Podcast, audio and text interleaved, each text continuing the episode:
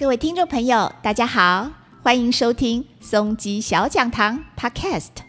今天我们邀请到的来宾是松山机场台北国际航空站中控室侯督导，来到我们的节目现场。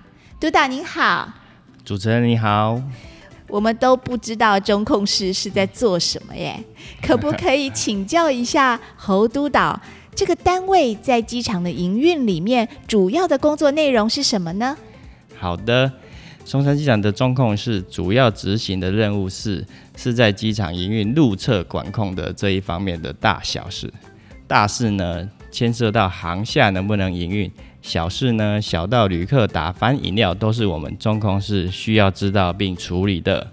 哇，要管这么多啊！是啊。一日之计在于晨，松山机场属于商务机场，而且是在市中心。虽然不能二十四小时营运，但是呢，中控室却是二十四小时执勤的单位。航厦营运的时间呢，是从早上的五点开场到晚上的十一点关场。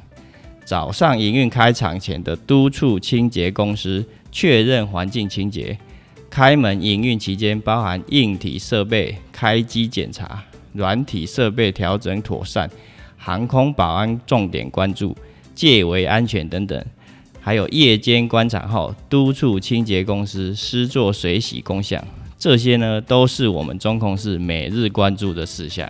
哦，这也太复杂了。对呀，还记得上回有一个旅客要搭机回金门，在他进入航厦前有跌倒的情况。而且因为喝了酒，讲话呛呛的，旅客自己都还不知道有流血。当下有被通报的时候，我们就通知航站护理人员前来协助包扎。结束后，旅客还很感谢我们呢。而且呢，不止这些，我们观景台的景观设施为了营造友善环境，部分区域采用绿建筑建设，因木条中间会有缝隙，所以坐着的时候。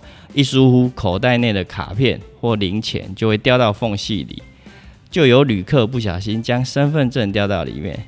为了协助旅客赶上飞机，一收到通报就前往协助。后来逼不得已将木条拆卸下才取出，这真的很惊险。哇，真的是太厉害了！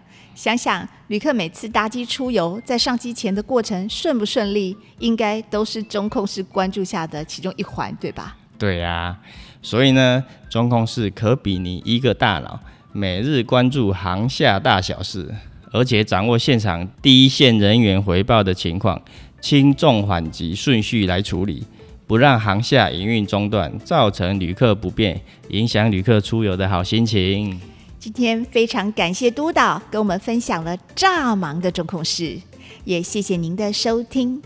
松鸡小讲堂会持续跟您分享，我们下次空中见，谢谢大家。